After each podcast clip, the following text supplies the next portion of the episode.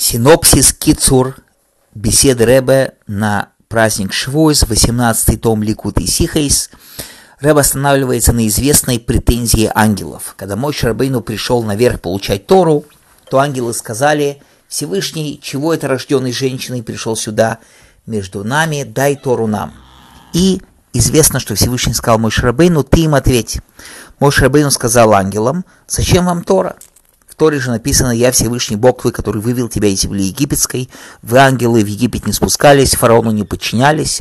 В Торе написано, в Торе написано «Не кради, не воруй, не поклоняйся идолам, не прелюбодействуй. У вас, у ангелов, нету ни яйцергоры, ни бизнеса, ни отца и мать, чтобы их уважать. Написано «Уважают отца и мать». Нету яйцергора, нету злого начала. Вам Тора не нужна.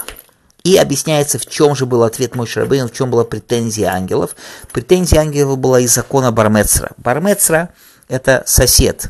Когда, скажем, Абрам продает поле, если его сосед Хайм хочет купить, то этот сосед Хайм называется Бармецра, и он имеет право первым купить поле, потому что он сосед. Также ангелы, вроде бы они там наверху, они соседи Всевышнего, и поэтому не могут купить поле, то есть получить Тору которая тоже дается с небес? Ответ мой Шрабейну нет, что главное в Торе это сделать Всевышнему жилище в этом мире. Наоборот, соединение со Всевышним возможно только в этом материальном мире.